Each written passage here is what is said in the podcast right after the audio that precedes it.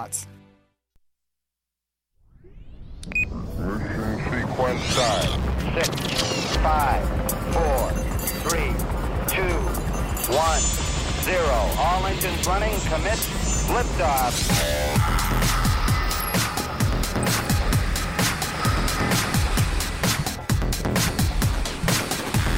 Good afternoon and welcome to SWAT Radio. It is Thursday, August 10th. As you know, if you're a long time listener, SWAT Radio uh, every Thursday has guests on. It is our guest day, and I'm excited today to have one of the authors of the book, The Discipleship Gospel. And um, I call it the Kingdom Gospel, they call it the Discipleship Gospel.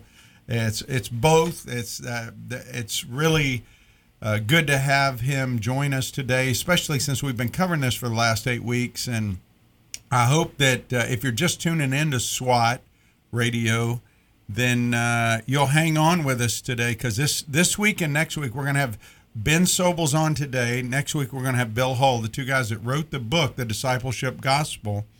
And I, I think you will really one benefit from being able to hear these guys share some of their insights about why they wrote it, what their their real goal in writing it was. Uh, if you haven't heard anything Brad and I have broadcast over the last eight or nine weeks, then I'm hoping that uh, you can get it encapsulated today from Ben and next week from Bill in a way that'll be able to help you. Um, ben is out in California. He's a pastor at Cypress Church out there, and um, he is a Dallas Theological Seminary grad, and uh, I'm excited to have him on. Uh, ben, welcome to SWAT Radio. Thanks very much, Doug. I really appreciate you having me on, and I'm excited to get into this discussion today. Yeah, and uh, you just uh, to get this out there, you're married uh, to Joni. You have five children. What are their ages? Yeah, we've got everyone from 34 down to 22. So we've got five kids. They're all, all out of the house right now, living their life, and um, yeah, we're we're busy just trying to keep up with them. Yeah, I, I get that. I get it, man. Uh, that's good. And you you uh, you've been pastoring now. Were you pastoring at uh, Cypress uh, back in 2010? Is that when you started pastoring there? Yeah, so I initially came out to California to be part of a church plant in the year 2000, and then um, started here as the senior pastor at Cypress in 2010. That's right. So I've been here for 13 years. And uh, you grew up um, in a Bible based home with a lot of good Bible uh, instruction growing up, right? Uh, over in Australia. Didn't you have a good uh, Christian upbringing over there? No, actually, I didn't. I, I grew up in a. I, I never went to church growing up. I didn't know who Jesus was. My first encounter uh, with God was when I was 16 years old, and I had I was asked to read Psalm 23 at my grandfather's funeral. And midway through it, when I got to the line, though I walked through the valley of the shadow of death, it just hit me like a brick, and I just felt like that was the first encounter I'd ever had with God. But I didn't know what to do with it because I didn't grow up in a church going home. So uh, I ended up coming to faith when I was 22 years old uh, in a Baptist church in Dallas, Texas, and that's a whole other story. But um, you know, ended up being in church on Easter Sunday, heard the gospel, repented, believed, and started following Jesus at the age of 22. Well, yeah, I was I was actually being a little facetious. You and I have spoken a little bit, and I knew you grew up over there. the The gospel is, is got some hard ground over in Australia, doesn't it? It's kind of tough. Yeah, it's yeah, I, I, I've found that it's real similar to the culture. The culture here in California is very, very similar to where I grew up on the east coast of Australia in a little town called Ballina is where I grew up, and and uh, yeah, there's some there's some pretty hard ground, and if you, generally if you go to church here in California or over in Australia, uh, you really mean it. There's no so you don't go to church if if you're not really a committed Christian. So um, there's kind of some. I, I like th- this culture where it's very black and white, and um, and the heart of the ground. It feels like that. It seems like that's where God has drawn me to those places. Well, and just a little uh, side note to throw out there: you actually caddied uh, on the PGA Tour, didn't you? Yeah, I. That's what brought me over to the United States when I was 22. A friend of mine um, made it onto the tour, the golf tour over here, and he asked me to come over and caddy for him. We had just both finished college. And uh, so I came over for six months, and it was during that time that he had become a Christian the year before and invited me to the Wednesday night Bible study on the tour. And so I didn't, this is how clueless I was, Doug. I didn't even know that people studied the Bible. Like I had no idea why you would want to. Um, and so I just went along out of interest, but then encountered Jesus within two months. Uh, it was Easter Sunday, and I was in church and heard the gospel, and that's that's it just hit me like a ton of bricks. I needed to repent of my sin because I was deeply in sin, and uh, and Jesus changed my life.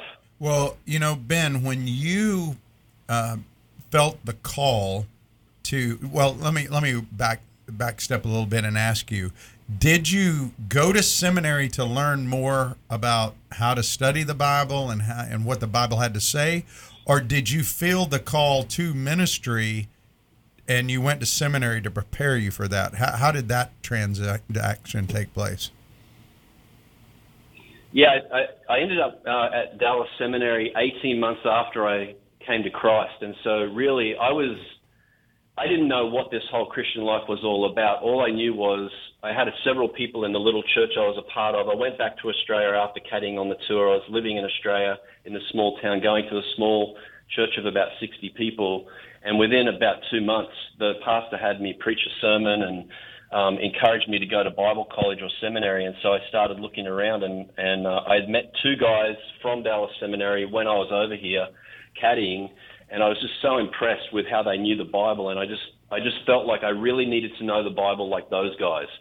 And so I applied to Dallas Seminary. They let me in, uh, which was a shock to me, but they let me in, and um, and I, I, I re- I'm really thankful for my education there. They really, I've, Dallas Seminary does a lot of things right, and one of the things they do do very right is teach uh, students how to teach the Bible, and and uh, I'm really grateful for that. Yeah, I had the benefit when we lived out there of being able to spend some time with Howard Hendricks and uh, also John Hanna, who were two professors there that were just they're really solid guys, and uh, so I, I I know that you probably experienced some of their some of their teaching if you were there uh, out at out at Dallas. Did you have Dr. Hanna for anything?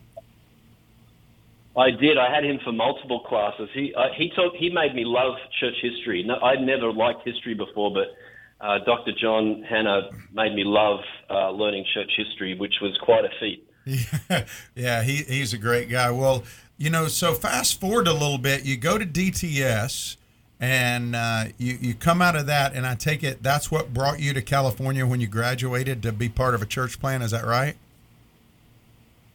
Yeah, I built a relationship with a pastor in Dallas who came out to plant a church here in California, and I, I just knew I wasn't ready to lead lead a church uh, after just several years of being a believer, basically. Um, so I wanted to come in and be mentored by him. Uh, and so I asked if he needed any help at all. And so he said we could use some children's ministry and youth ministry help. And so I came out here initially to California to, to help him plant that church. And, um, and so it was basically through relationships that I built with, with this pastor and his family uh, that brought me out here, in, uh, you know, in 2000 to um, be part of this church plant. Well, one of the questions when I saw where you went to school, and, and you know, you you would, I, I I believe, have to acknowledge that, you know, a lot of times when you tell somebody you went to such and such school, whether it's Dallas or whether it's Westminster or wherever, the Reform, then you you typically get a good idea what kind of theology is taught at that place, right? I mean, for the most part, you're going to know uh, th- there's there's people that go there and they they teach all the students that go there, and you can almost a lot of times tell what seminary somebody went to by the you know the way they respond to certain theological questions. Now that's you know obviously mm. there's exceptions, but there's there's a lot of that. So Zane Hodges had a huge impact on a lot of people at Dallas. Him and Charles Ryrie. Mm. And when you read Zane Hodges, we've talked about him and Charles Ryrie in the last couple of, of days. The that they would disagree with a lot of what you and Bill Hull wrote in your book, and um, and and so when did that? I mean, were you before you met Bill and before you guys talked about the discipleship gospel and wrote it? Were you more in line with that Zane Hodges uh, slash Charles Ryrie type of thinking and had a shift, or were you always kind of going against it, going, "This just doesn't sound right"? How how did you go, you know, into Dallas and stay in Dallas and come out with a kingdom gospel mentality? Is what I want to know. Mm. Mm.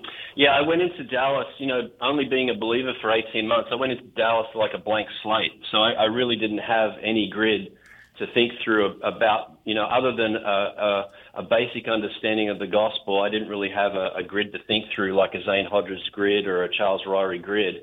Um, but but here's the thing about Dallas Seminary: they teach you how to study the scriptures and teach the scriptures, and and I'll never, I'll always always be grateful for that because that was the foundation that got laid there. It wasn't anyone's particular theology. It was studying the scriptures and digging in and um, really seeking to see what what did, what does this mean? You know, like uh, Dr. Hendricks used to teach us. What does this mean? How does this apply? Mm-hmm. And so I kind of came out of there with uh, a lot of mindset and and a lot of Dallas grid, but they taught me how to read the scriptures. And I I just remember Doug reading uh, Dr. Robert Coleman's book, The Master Plan of Evangelism, yeah. and going, I want to do this and I want to do this for the rest of my life, and I have no idea how to do what he's talking about.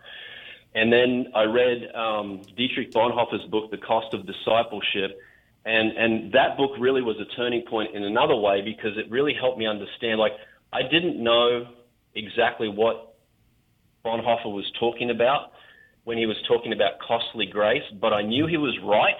Mm-hmm. I had the sense that he was right, but I didn't know what to do with it because I, I had never heard grace talked about like that.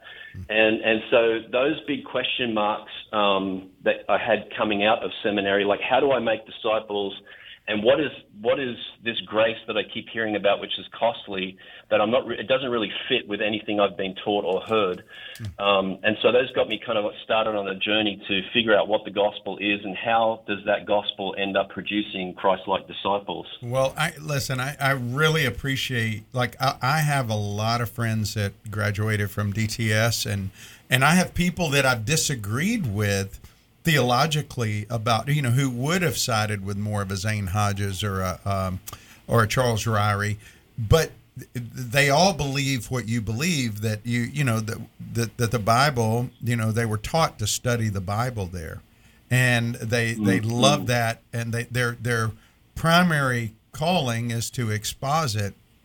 And you know and so i found myself being sharpened by being around people that didn't necessarily agree with me all the time and so going into these mm. conversations made me want to dig deeper so and robert coleman by the way you mentioned it i want to mention it again the master plan of evangelism if you've not read that book you need to read it. It's not a long read, it's short, but very, very good. Robert Coleman, I got to spend some time with him several different places and just he is boy such a thinker and and God just gave him that that book to write up and it was a really good book. It mm. influenced me as well as well as Bonhoeffer's Cost of Discipleship. Uh, so how did you meet Bill Hull? Uh, ben, how did you and Bill get connected? Yeah, so um, I, I had been pastoring at Cypress for several years, and I really was in. I, I have a, a great passion for preaching the gospel. Um, I have a really deep desire to make disciples. I had no idea really how to make disciples. I was never discipled intentionally myself, and so I, I feel like discipleship is not something you can learn in a classroom. You actually have have to have it done to you. You know, it's like an apprenticeship almost, and until you're actually being discipled, you're never really going to know what that is. And so I, I was just, I, had read a couple of Bill's books. I'd read The Disciple Making Pastor. I'd just read uh, his book, Conversion and Discipleship. And so I wanted to see if he would come to Cypress and do a seminar on disciple making because I just really wanted to pick his brain in between the seminar sessions. And so he he I, I called him up and he picked up the phone. I couldn't believe it, and he said, "Hello, this is Bill." And and I said, "Well, th- hi, this is Ben." And we got to talking, and then he ended up coming up and doing that seminar. And he said one thing, Doug, that blew me away, and it actually brought all my questions about the gospel, all my questions about discipleship, it all brought it into focus for me. He said this He said, The gospel you preach determines the disciples you make. Hmm. And, and no one had ever said it quite like that to me, but when he said that, a whole lot of alarm bells went off, and I went, okay, maybe the reason that I continue to um, fail at making disciples, I had attempted to make disciples, and I could make a disciple, but I couldn't make, uh, you know, Second Timothy chapter two verse two disciple, a disciple who's making disciples who's making disciples. My disciples would stop and think that they'd finished a class, and then they wouldn't carry on and disciple other people. And so I was determined to figure out how to become a, a Second Timothy chapter two verse two disciple maker. And Bill nailed it for me. He said maybe it's because the gospel you're preaching isn't Jesus' kingdom gospel, and so that sent me and him on a journey, which ended up being this book of digging into the scriptures and seeking to determine what was the gospel that Jesus preached. Because the gospel that Jesus preached, if you just read through the four New Testament gospels, it produced Christ like, bold in faith, spirit filled, multiplying disciples. And that's what we're after in the local church. And so um, Jesus preached the kingdom gospel. It produced Christ like disciples who ended up uh, Acts chapter 17, I think, says they, they, they turned the world upside down.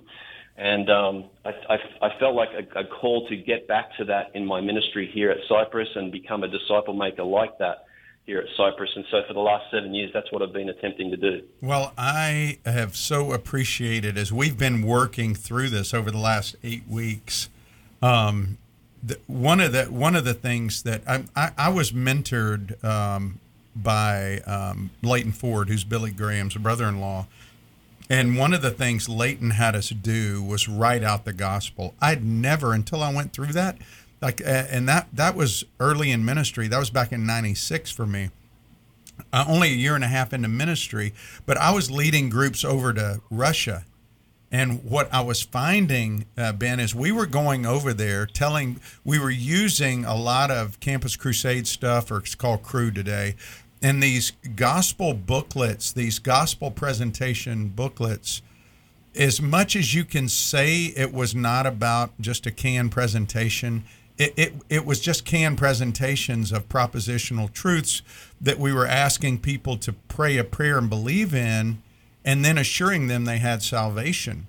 And these were people that had never seen a Bible, never they, they didn't know who Jesus was, they had never heard the name Jesus, and we're telling them that they can be forgiven. Now, I'm not saying God didn't use some of that, but I was very disturbed about going back three days later and going over the gospel, and they didn't acknowledge any of it after we, you know, we just prayed with them three days earlier.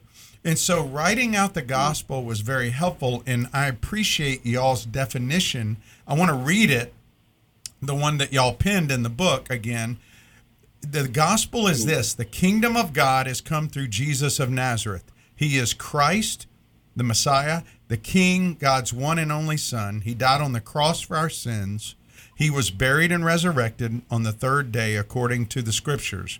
In his great love and by his amazing grace, God our Father saves everyone who repents of their sin, believes the gospel, and follows Jesus and the power of the Holy Spirit when King Jesus returns on the last day, the great day of judgment, everyone who followed him will enter the eternal kingdom of God. Now, that is a clear gospel definition. And, and to your credit in the book, you say, listen, there may be some other ways to say it, but it needs to contain these elements. And you laid out what those elements were. And that, that took me a while to get to. It, I, I really believe that I believed it, but unfortunately, I gave a lot of bad gospel presentations to people over the years, not knowing any different. You know, I just was, like hmm. you said, I was giving what I was taught.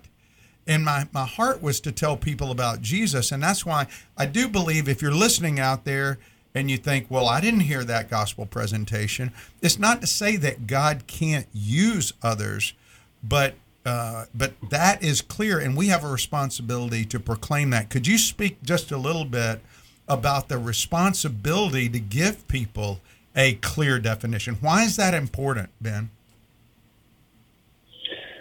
Well, I mean, just two scriptures off the top of my head. Um, 1 Corinthians 15, 3 says, the gospel is of first importance. So if anything is Christian in Christianity is a top priority, is of first importance, we're told right there that the gospel is it. So it should be a, being clear, crystal clear on the gospel. I think I think we talk a lot about the gospel, a lot about it, but we don't actually like ask what is it. And so that's you know when I read 1 Corinthians 15:3 and it's of first importance, I, I just want to dig in and make sure that the gospel I'm preaching is Jesus' kingdom gospel, number one. And then you've got Romans 1.16, which says um, the gospel is the power of God for salvation. So not only is it of first importance, but the, the, this gospel is, is what actually saves people. God uses the gospel to save people from um, sin, death, and hell. And um, so I, I think there are reasons for wanting to become clear on what the gospel is. But Doug, I've got to tell you, like I, I part of this journey for me was really was realizing I'd been preaching a forgiveness only gospel and and coming to I, but I, something wasn't right. I wasn't feeling good about it, and the gospel I was preaching was not producing multiplying Christ-like disciples. So I knew something in, deep inside of me it wasn't sitting right, and so getting back to the scriptures and and asking what was the gospel that Jesus preached. And there's three passages that I think make that really clear. Um, first, uh, Mark chapter one, verses 14 through 17, where Jesus comes proclaiming the gospel. So we know that this is a gospel passage.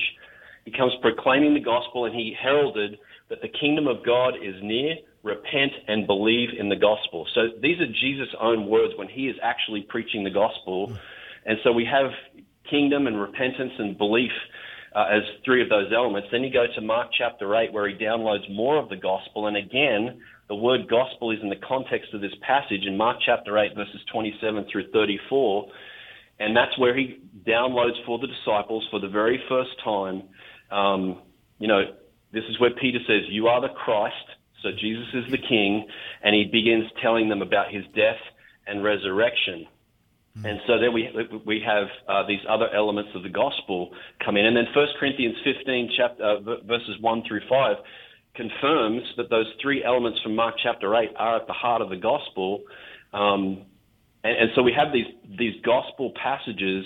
And so when I realized kind of what the gospel was that Jesus preached, I had to repent of preaching a, a forgiveness only gospel and, and, and actually change change my tune and actually ask myself, am I willing? And courageous enough to start proclaiming the kingdom gospel of Jesus because the, at the heart of the kingdom gospel of Jesus, you've got a crucified Savior calling us to live a crucified life. Mm-hmm. And that doesn't sound like something that most people want to sign up for. Mm-hmm. So, are you courageous enough to actually proclaim that kind of gospel? Um, because th- that kind of gospel is also a resurrected King calling us to live a resurrected life as well. So, um, yeah, it's been a very big journey for me over the last 10 years, Doug, and, and there's been a lot of uh, course correction and repentance in there for myself. But now it's, there's freedom as well. Well, I, I'm so grateful, uh, one, that God did that in your heart so you could articulate it. so guys like me and others could see it. I, I think I shared with you when I spoke to you uh, a week or so ago um, that I was teaching up in Pittsburgh and a guy who had gone through one of the the Bonhoeffer uh, project cohorts um, said, "Where did you learn to teach that?" And and for me, I have I've had guys who they didn't articulate it the way you guys have, but it was there. There was a kingdom aspect. There was a repent aspect. There was a believe aspect on the death, burial, and resurrection of Jesus so it was there, and there was a follow me. In fact, on my truck, I have follow me on my my uh, license plate. I have one of those license plate mm. things, and it says follow me. And I'll tell you, Ben, over the years, people have accused me of legalism for teaching follow me. Do you get any of that when you call people to follow Jesus? Have you been accused of that as well? Yeah, I get. I, sometimes I get some blank looks um, from from people in our church, or when I'm uh, speaking some other places. I get blank looks because people aren't really sure what to think um, of of proclaiming the proclamation of the kingdom. They haven't heard that kingdom language used in association with the gospel, and then the call to repent, believe, and follow. Um, I, I have had pushback. Uh, Bill and I have had pushback on on people um, thinking that the call to follow Jesus is a, least, a legalistic add-on to the gospel because all they have to do, all Jesus calls us to do, is believe. But um, my my question then is, well, how do we believe? Is that something that we do in our own strength, or is that something we do by God's grace? Because I think Jesus is the one who calls us to repent and believe and follow Him. And everything He calls us to do, He also empowers us to do. Yeah. And so I think, it, again, it not only calls us to back, back to studying what is the gospel, but what are these key concepts like grace? Um, I, I, feel like we've got a, a I mean, I've noticed it in my own life. I had such uh, an off view of grace. I actually call call it ungrace. uh, it was a view where it kind of lim- it limited grace to conversion. So when I thought about grace, I only thought about when I got saved back in the day, 20, uh, 26 years ago. I wasn't thinking about well, so it was limited to conversion. It was passive during discipleship. So how does how does grace actually work during discipleship? I didn't know. Mm. because I always thought about grace as being limited to conversion, and then it made it made uh, grace made sin lenient. Mm. It gave me an excuse. You know, people say, well, don't worry about it. We're saved by grace, so you don't really have to do anything. And I just go, well, but hang on a second. If we're saved by grace, we're also empowered by grace to live the Christian life, and that's why I think it's so important when you come to passages like Ephesians chapter 2, verses 8, 9, and 10, never to leave verse 10 off, because 10 says we're not only saved by grace, but we're saved for good works that are empowered by grace. And, and I think that's really, really important. So, getting back to a biblical definition of what grace is and an understanding that everything Jesus has commanded us to do, he also empowers us to do. He doesn't call us to do anything that he knows we can't do except by his grace. But if if we understand repentance as being by grace and belief as being by grace and following Jesus as being by grace, um, that changes everything. I think for me, and that's where I think we can truly say, you know, it is by grace alone, and that is true. But it also has that grace has to work in me to respond in faith to Christ. Mm, that's good. That's really good. Well, hey, I wanted to let our listeners know that if you're just tuning in, you're listening to Ben Sobels, who's the senior pastor at Cypress Church out in California.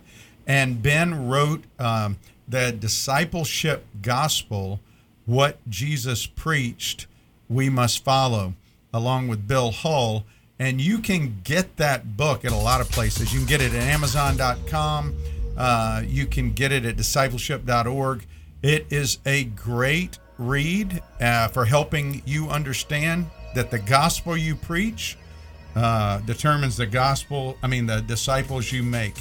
And I think, Ben, for me, coming back to that, that's, and I'll get you to weigh in when we come back from the break, but I just wonder if that's why we've been so impotent as a church in America, is because we've preached a a different gospel.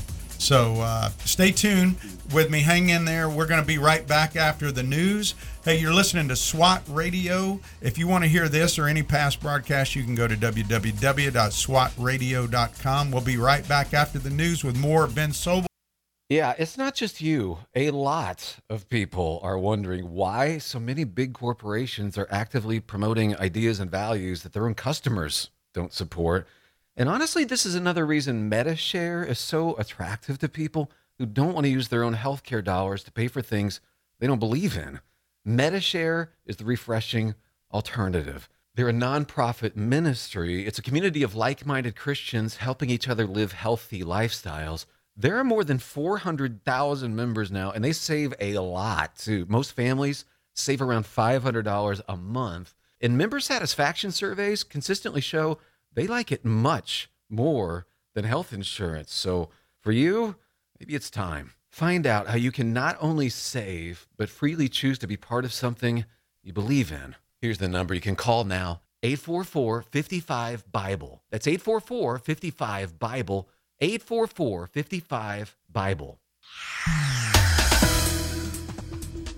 Expect some delays because of a crash on I 10 westbound at the ramp from US 301, the Baldwin exit. Also, there's a broken down vehicle on I 95 northbound before Dunn Avenue, and there's some roadway debris on I 95 southbound at State Road 9B. Partly cloudy tonight, low 78. Friday, mostly sunny and hot, high 98. From the Traffic and Weather Center, I'm AJ.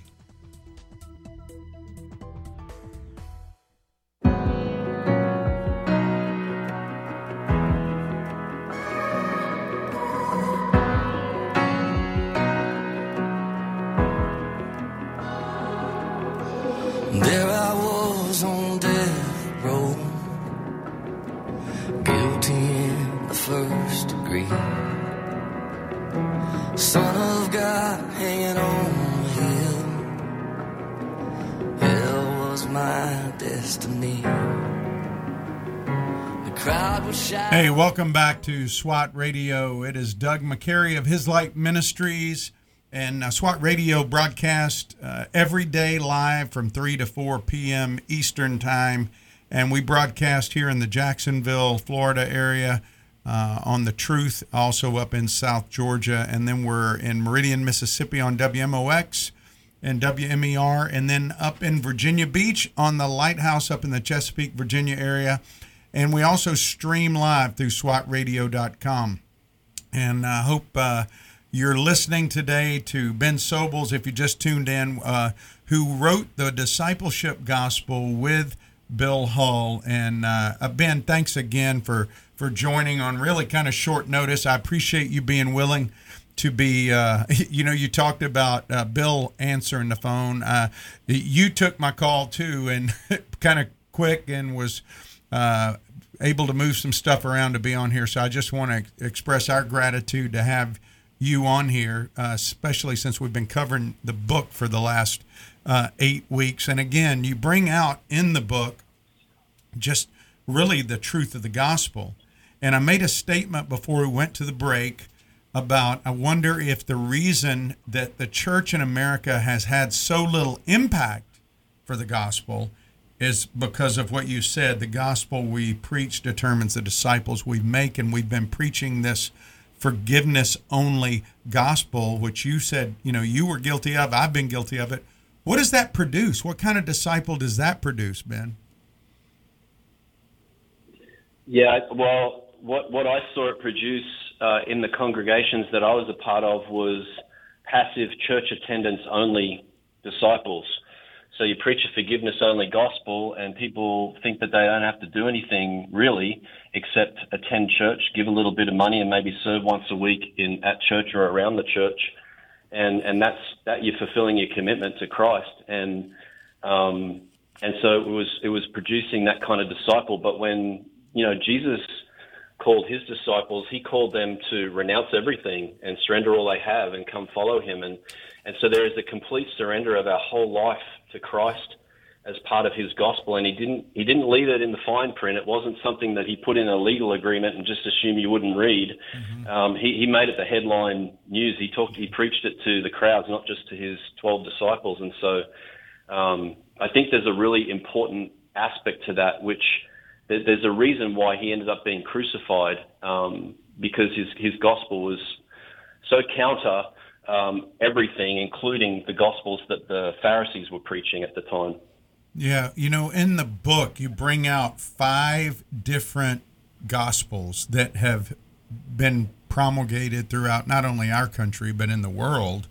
Um, the forgiveness only, the consumer gospel and the prosperity gospel, people have a pretty clear understanding of those. That basically those are gospels, what's in it for me, both either as a consumer or God's going to make me rich or healthy or wealthy. But the gospel in the left of the left or gospel of the right need a little clarification. Can you clarify what you meant by the gospel of of left or gospel of right? Kind of go through those real quick. Yeah, I think I think um, they're different versions of a political gospel. Uh-huh. And I, I, I do think if, if you said, you know, if you did say that, you know, Christianity had, can get caught up with politics and that some of our gospel presentations are more influenced by politics than Christ, I, I think people would get that. And so, um, you know, the, the gospel of the left can begin looking like a social justice gospel. Um, the gospel of the right can be a, you know, we vote for Trump only gospel. Um, and so there's there's these different expressions of of progressive and conservative thought that on the extreme can end up influencing and changing the essence of what the gospel is really all about because the gospel is political it's radically political. You know jesus said my kingdom is not of this world that and that, that he was the christ and he was the lord and so that was in direct opposition to the caesar who was demanding to be called lord. So it's definitely political but not in the sense that i think um, we can get caught up into today so I, I think um, the gospel of the left, the gospel of the right, can can begin getting into um, conservative and liberal politics in some ways, and making those those leanings influence our understanding of the gospel more than what they should. Well, and you could certainly attest to that's what's happened in the last few years. Really, the last five or six years, right? I mean, in our country, I mean, uh, how we've kind of weaved in politics to the gospel itself, or to, I would say, being identified as a Christian means that you're this political party. For some, for others, it's you're part of this uh, different political party. But uh, yeah, I get that. Um, you know, uh, one of the things I wanted to ask you about is I love the quote in the book uh, by C.H. Dodd, which you know he said no, there was no confusion for the guy in the first century. And he says no Christian in the first century had any doubt what the gospel was. Uh, and and I would contend that um, if you go to persecuted countries, uh, they have no doubt what it is. Places like China, places like the Middle East, or you know, um, places where they're being killed to trust Christ. Uh, all, unless they've been influenced more by America than some of the, the people who passed down that faith in their countries. Um, but you wrote that in the book, and you know, people that I, I sent you an email from a, a listener who wrote to me about that, and he was highly influenced by another guy from Dallas. And we talked about this a little bit yesterday but I, I was hoping you could weigh in on this. Eh, have you ever heard of that theology before? Uh, I've never heard it, and I certainly would have not guessed it would have come from a, a, DTS grad. That basically that Peter preached a Jewish theology to uh, of a gospel to people in the New Testament, where they had to have faith in works, or faith that was proved by works. But Paul preached a different gospel to Gentiles where they just needed to believe, which you and I both know that's not true. But have you ever heard that before? Are you familiar with that guy that I sent, that, that quote from that guy? I, I didn't get a chance to read that, Doug. No, I'm sorry I didn't get to read it. But I, I mean, I have heard that before, and there's a whole theology. You know, some people think that, that Jesus didn't actually preach the gospel, that Paul was really the one who started preaching the gospel. And so there's all sorts of weird theology there. But if you if you study if you study Peter's uh, gospel message, spirit first spirit filled gospel message in Acts chapter two, you will find the seven elements of Jesus' kingdom gospel in Acts chapter two. You'll also find it in Romans chapter one verses one through five. Um, the introduction to his kind of magnum magnum opus on the gospel. Um, you'll see so you'll see Paul and Peter, and they're they're preaching these these these same elements that that Jesus preached, and so I just I, so I'd have to say, well, show me in the text where you get that, because what I see from Acts two and Romans one is both these apostles are preaching to different audiences, maybe, but they're actually preaching the same gospel to all, everyone. Yeah, I, would like the same you, gospel that, that Jesus preached. If you, I'd like to read the quote to you because I would like for you to respond to it if you didn't get to see it. Eh, because again, this guy is is out. He's written books. He's putting this out, and one of our listeners wrote about it to me. And so here's the quote: Most Christian churches spend the majority of their time in the Gospels. I would say 90% of the churches spend 90% of their time in these four books. And while Christians should read these scriptures, the Gospels contain no Christianity. That may be shocking or true, but not one of Christianity, not one word of Christianity exists in the Gospels. They're all Jewish. They contain Jewish theology. And he says, no one was known as a Christian inside the borders of Israel during the ministry of Jesus or before the salvation of Paul. So those who believed the gospel quote of the kingdom that Jesus was the Messiah were known simply as followers of the way. They were not Christians. Nothing in Jewish theology proclaims a heavenly kingdom. And the Jews had no hope hmm. of dying and going to heaven. Well, on face value, if you take even no, you don't even have to go into your book. That contradicts Scripture, wouldn't you agree? that, that the Jews didn't have a, a hope of of uh, dying and and being in an afterlife with the Father based on faith. I mean, I, I, I didn't. Yeah, there's, there's, weigh in on that. Yeah. That, oh, well, I just I just think to say that there was no Christianity in the Gospels. Um, that that was a very striking statement. When you read that, I was like, wow, that's that's a really strong statement because our faith isn't drawn to a particular time in history or dispensation. It's actually drawn to the person of Christ. If your faith is in Christ, He is your King. It doesn't matter what you call yourself, whether you call yourself a follower of the way or a disciple or a Christian. It doesn't matter what we call ourselves. The defining aspect of being, uh, you know, a believer or a Christian or whatever you want to call us, um, is that we have faith in Christ. That's what saves us. And so, to say there's no Christianity in the Gospels when Jesus is in the Gospels, I think that that presents all sorts of weird stuff Yeah. and causes you to start dividing, maybe wrongly dividing the Word of God instead of rightly dividing the Word of God. But I don't know this guy. I don't know where he's coming from, but that doesn't sound right to me. Yeah, well, he he came from DTS. He came out of DTS, and and I, unfortunately, and you know this as well as I do, when somebody graduates from a, an institution like a DTS and they put that they they put that behind their name, unfortunately, a lot of people just they don't do a lot of their own research and they take these things at, at face value except they don't do this the Berean thing and really look in the scripture. So I just wondered, had you ever heard that? He basically teaches that Peter and the apostles and Jesus preached a different gospel than Paul, and he he says that just outright. Hmm. That it, and and how hmm. there's only one gospel in there, in the gospels and in the the other letters. There's just one gospel. That's I, I, I don't know how you could say there's different gospels based on scripture. Yeah, that's that. That's how I understand it, Doug. Is that there's one gospel. It's the kingdom gospel of Jesus, and and the apostles preached that same gospel. I mean, if they might use different language, so Jesus used the language of disciples and discipleship in in the gospels, like he talked about making disciples. But Paul talks about being a spiritual father and and bearing children, and so he brings in in the context of the church more familial language. He's talking about the same thing but using different language.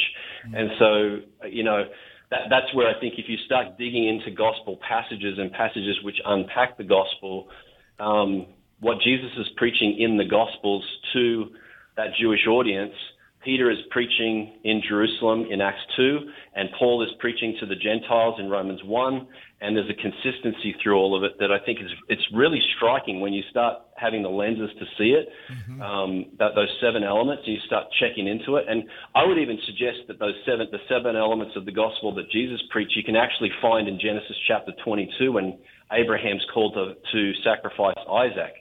Um, I think it's all there. So I think the gospel that Jesus is preaching in the Gospels is actually deeply embedded in the Old Testament uh, all the way through. And so he's just articulating what has kind of been um, formed all throughout the revelation of the Old Testament. Well, you know, one of the growing things, uh, out in our culture today is this idea of Jesus has done everything for me. So all I have to do is believe. I don't have to have a quiet time or spend time with him. I'm free to do whatever I want. That's what Paul says. And it, it doesn't, you know, I, I, I do follow Jesus because I believe in him, but it has no impact on the way I live my life. My life, it doesn't change I, I I'm still me, but I'm just now I believe in Jesus, and so I, I'm I'm good for heaven. How do you address that with people out there? Do you see that? Because that's a growing thing here on this side of the world. uh, I call it this side of the continent. Uh, you know, where people are, especially among young people, this this call to a Jesus who makes no demands after you're in relationship with him. Do you do you see that out there in California as well? Yeah, I mean, uh, you know, I think I've lived it in in some ways, and I, I do think um, there has to be a radical callback to understanding of what grace actually is. I, I have a suspicion that most of us aren't really. We know that grace is supposed to be amazing, and we talk a lot about how amazing grace is, but I'm not really sure if we know what grace is, how it works, or why it is so amazing. Because living a, a, a you know a life that we think is Christian, but not really being transformed or experiencing any change in our life, or not really feeling like we have to do anything, that doesn't feel so amazing to me. And so, I, you know, I, I think this callback to understanding what grace is, how it works, why it's so amazing is really, really important. And then it, it kind of that whole mentality. When, when I was when, when I kind of had that mentality myself, but then I kept reading the words of Jesus and, and if I just come back to the Great Commission, he says, Go therefore and make disciples of all nations, baptizing them in the name of the Father and the Son and the Holy Spirit, teaching them to observe all that I have commanded you. And behold, I will be with you always to the end of the age. Like Jesus is telling us to do stuff, very specific stuff there. And, and it feels like we call the Great Commission great, but then if we don't do it, it's not so great, right? So we shouldn't call it great if we're not doing it. Um, so it feels like to me Jesus is constantly calling us to do things uh, in the scriptures, and it kind of negates everything he says if you say you don't have to be obedient. And so obedience becomes. Obe- I feel like people think that obedience is um, a burden, Doug, but like obedience is the pathway to transformation. You know, if when faith and obedience come together, that's what transforms our life because we see how faithful and good and powerful Christ is when we're obedient. So that, and if grace is what is empowering our obedience, which is a whole other discussion, um, that completely transforms my understanding of grace. If grace only saves me at conversion and doesn't do anything after that, then then I can think that I don't have to do anything because grace saves me at my conversion but doesn't do anything else. But if grace is meant to be empowering everything that I'm doing after conversion as well, which I believe it is, and, and I, I made a list of 20 things that grace does after conversion uh, from the New Testament. And, you know, grace strengthens, grace trains, grace multiplies, grace calls, grace surpasses, grace acts, grace gives, grace transforms. All these are linked in with specific Bible verses and so to have a, a inadequate view of grace will lead to theology that says obedience isn't important. Yeah, you know, it's funny. My wife had a plate in our house that says, Yes, Lord. And we were talking about that plate because really, you can't say no, Lord, can you? I mean, like to any commands that he gives us. I mean, like you can't say those two words together. It's kind of an oxymoron, right? I mean, to say no to him if he's king, no to him if he's ruling the kingdom and he gives you a command. And that's why he says, if you love me, you'll what? Keep my commandments. But today there's mm-hmm. this teaching that says, um, you know, it's it's it, you're adding legalism to it. You're making it legalistic, teaching a works-based salvation. If you tell people after they follow Christ, there needs to be obedience, and um, I don't mm. know. It's just it's it's it's frustrating. Well, I want to talk just before we, we finish here. We're in our last segment about the Bonhoeffer Project for a second. You went through the Bonhoeffer Project, a cohort, didn't you? Didn't you go through that? Yeah. So after Bill and I, after I had Bill up here to have to do the seminar at Cypress, um, he invited me to be part of a cohort uh, that next year in 2016, and so I went through that cohort, and that that ended up being what that ended up being the first cohort um, that Bill led through the Bonhoeffer project, and then I started leading cohorts myself the next year. And and basically what that is, it's it's the Bonhoeffer is Bonhoeffer project is revolutionary in a, in a lot of ways. It, it actually you you spend the it's a night it takes basically a year long cohort. You're meeting with people online or in person, so there's freedom to to to do either one. But for the first three sessions, you basically over the first three months, you're digging into what is the gospel and how do you define it, and and how, why is that so important? And then for the next uh, nine sessions over the course of, of the rest of the year, you're really digging into and how does that gospel influence my disciple making practices? And so that really to me is where it gets the, the rubber meets the road is like, what gospel am I proclaiming on Sunday morning as a pastor? And who are my men? Who are, who are the men in my church that I'm discipling? Who are the men in our community that I'm discipling and seeking to equip them to become Christ like multiplying disciples? And so I know that you speak into a lot of uh, men's lives there, but the question that I have for myself every year and I have for the guys that I disciple every year are who are your men? And I'm committed to discipling three men either from our church or in our community every year for the rest of my life. I'm just committed to it because I feel like if that that's my obedience to Christ's call to make disciples. And and so I've got a method that I use and um, all, all of the stuff that I'm doing now was born out of this year long cohort um, that I did with the Bonhoeffer Project seven years ago. Uh, well, I want to let people know how they can find out more. You can go to the Bonhoefferproject.com. That's T H E B O N H O E F F E R project.com. They have information about that. They have events. In fact, we have an event not too far from here in 2024 coming up um, called the the the global the 2024 global conference 180 uh, the return to disciple making. It's going to be in Orlando, March 4th through the 7th. And I want to let you know about that. That would probably be a good thing. Uh, you won't be coming to that, will you? Will you be coming down for that? Do you know? I just heard about it, and, and you put it on my radar screen. So it sounds like something I'd love to attend uh, if we're able. So yeah, man, that's that sounds awesome. To get to talk to you a little bit more about this stuff would be exciting for yeah, me. Yeah, well, I mean, well, let's face it, uh, Ben. If we're really honest, is there a lot of conversations going on about this stuff right now? I don't. I mean, I haven't seen it's. It's. I, I don't know how you experience it, but a lot of times it feels it feels like pulling teeth to get people to really buy into the whole disciple making. Uh, you know, the Second Timothy two two. We should be about multiple generations spiritually building into others so they can build into others so they can build into others on down to the fourth and fifth generations. And uh, like you said earlier, I think a lot of people are content to just share it with one and then not follow through with seeing that continue on, right? I mean, so I, you kind of feel sometimes like a lone voice. That's why I was so encouraged when Hollis Half came up to me in Pittsburgh and gave me this book. I came back immediately, shared it with a couple of my SWAT guys here and um, was just really excited to have you and Bill on this week and next to talk about it. And I just want you to know that you've got allies here on the East Coast praying for you out there. I know it's probably not easy where you are, uh, but we're very thankful for you and what you do out there, and thankful for the book that you uh, wrote with Bill. Thank you for taking that time to do that.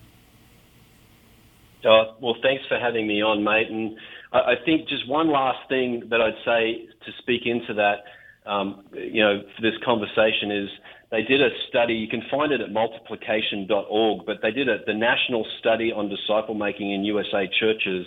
It's the largest study of its kind. It was done in 2019 with over a thousand churches uh, across the United States, and they found that only five percent of the churches that they surveyed were um, making multiplying disciples. And so I think in general we don't like talking about what we don't what we're not good at.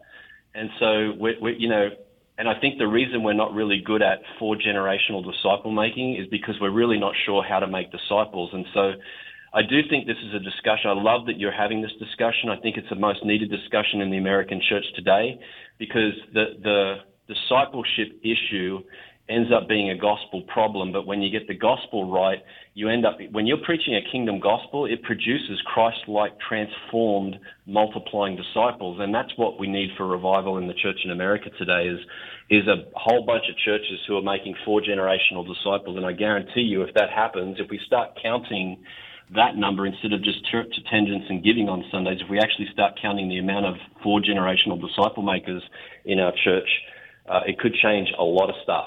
Yeah, and that I, I want to point out that site again. It's called multiplication.org, and they're actually Yeah. part part of the group that's uh, doing the thing in Orlando, the 180 down there, the Return to Disciple Making.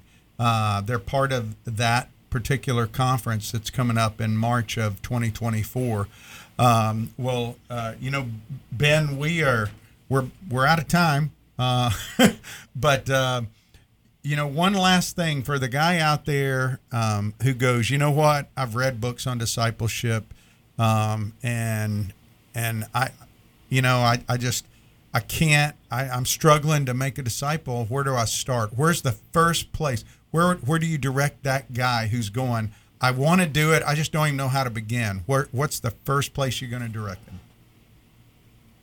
Yeah, there's no easy place, no easy, there's no easy method to figure out how to make disciples. You've just got to do it, and that's why I think the Bonhoeffer Project, whether you're a pastor or a lay leader or whoever you are, um, that's why I think it's such a transformative experience because it's not just like a class or read this book. It's actually a process of discipleship that you experience yourself, and it gets you thinking and gives you time to think about what does it actually look like for me to make disciples in my church now with the people that I attend church with, with the people in my own community. So to give yourself a year to go through that and really process through that at a deep level, um, it's not like I, I'm not going to. I've, I've read all the books, I've gone to all the conferences, and I walked away of not being changed. But actually, going through the Bonhoeffer Project was what was transformative to me because it actually gave me the time for Jesus to show me how he wanted me to obey his command to make disciples. Well, well, thank you. That the Bonhoeffer Project again, T H E B O N H O E F F E R project.com. Again,